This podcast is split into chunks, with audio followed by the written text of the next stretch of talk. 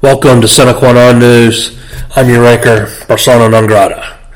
Our card today covers presidential immunity, KFC Biden, Columbine copycat, journalist turns himself in, woking on the Ritz slash X, and Steve Deace reveals all accidentally. The Supreme Court agreed to hear Trump's claim of immunity regarding his January 6 case. Many think this will go Trump's way since SCOTUS is seen as conservative. That is a tenuous claim at best. Even if they do rule in Trump's favor and that ruling allows him to escape legal purgatory, that ruling would seriously free Joe Biden to basically do whatever the F he wants. I don't think the conservatives have thought, thought, thought this through. Biden has only been partially hinged by the court, but this would give us a totally unhinged president. We could be in a flat out dictatorship by fall. Thanks, conservatives and Trumpers. Next, President Biden began courting the black vote by buying a black family in North Carolina a fried chicken dinner. The KKK is less transparent about their racism. Here are some of the comments and questions believed to be edited out. Where are your chains? Can I smell your fro? Which one of you gave Hunter bad dope? Do you know why I've never plagiarized a black man? Is your pronoun bro? Since you guys can't find where to vote or voter drop boxes, we're going to provide you with the Biden racist gift basket. All your favorites like fried chicken, watermelon, Kool Aid, cornbread, barbecue chips, Ebony magazine, etc. Also included will be a filled out ballot that you just need to sign and hand over to the delivery guy. We're not buying your vote, it's a ballot harvest. Otherwise, Corn Pop gonna bust a cap on your ass. And Latimer Crowder busted a school up north for keeping secret a plot by a student to execute a Columbine style shooting on the school. They found out the plot in a kill list by the student. It was reported to the cops and the school, along with the cops, decided to put a muzzle on the parents whose kids were on the list regarding the fiasco while protecting the identity of the perps. Latimer Crowder blew the story wide open and brought scrutiny to the school board and the cops. There has been a huge backlash, backlash against the school board with calls for the elimination of their jobs en masse. Steve Baker, an independent journalist who now works at The Blaze, turned himself into the FBI for his reporting of the January 6th protest. His charges were under seal, which is a clear violation of due process. It is believed his charges will be four misdemeanor charges for a plea, which will be upgraded to felony charges if he doesn't cop a plea. The arrest was shown as a humiliation ploy by telling him what to wear, putting him in leg irons, and perp walking him to the courthouse. You know, make him look like a convict instead of a citizen with the presumption of innocence. This is actually another violation of due process, and most possibly the most important one, as it erases the presumption of innocence. Why isn't anyone in conservative media, much less any media, making this argument? Why isn't any politician speaking out on such a ridiculous practice?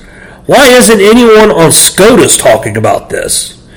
Justice and enforcement has no right to force the accused to look guilty. This is outrageous. Last April, X or Twitter changed its policy to no longer ban dead naming or misgendering. This decision came after Elon Musk thought his own tweets might violate the policy enacted in 2018. Last month, X reinstated a version of the old policy under cover of darkness.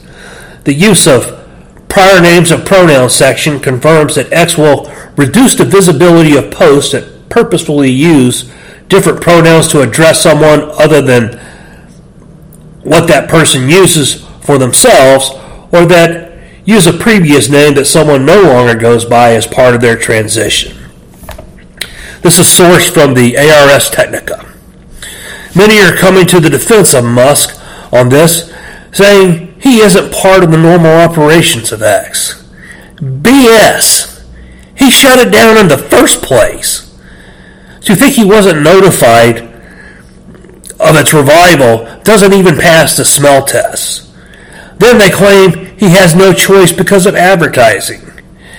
Well, what happened to fuck off, Bob? You can't have it both ways. You can't put out a free speech persona and then cave to censor friendly advertisers. Finally, Steve Deace showed the fatal flaw of conservatism on his show today when he yelled, I don't care about Putin. We got enough problems at home to bother with Ukraine. Leave it to Putin. It's none of our business. This none of our business attitude is what led to two thirds of the earth becoming communist. Communism has now been on the run since the fall of Russia. So now we are going to abandon the rest of the world when we have them on the run. Putin has no problem accepting gifts. And that's where Deace's priorities leave us. Surrender to Putin. It is the communists in the West that have given us the domestic problems that are plaguing us now. As I said many times before, there will be nuclear proliferation like you have never seen if Russia is able to garner any sort of victory in Ukraine. Nuclear war is bad enough is a bad enough prospect with the idiots we have with nuclear weapons in a handful of countries today. It is a foregone conclusion with any significant number of third world countries acquiring nuclear weapons. It would be nice if the US and Russia would remember the threat of nuclear proliferation in the third world between threats of nuking each other. The bold move of retreating into self rejuvenation and isolation while abandoning the rest of the world is the action of cowardice cloaked in the courageous language of the Enlightenment. You have to fight communism at home and abroad. If you fight it at home, you lose abroad. If you fight it abroad only, you lose at home. Both strategies are losers. We must continue to fight to find that rare courage to go on to the end, as Churchill would say. For Sine Qua Non News, I'm persona non grata. Please spay and neuter your politicians. Good night.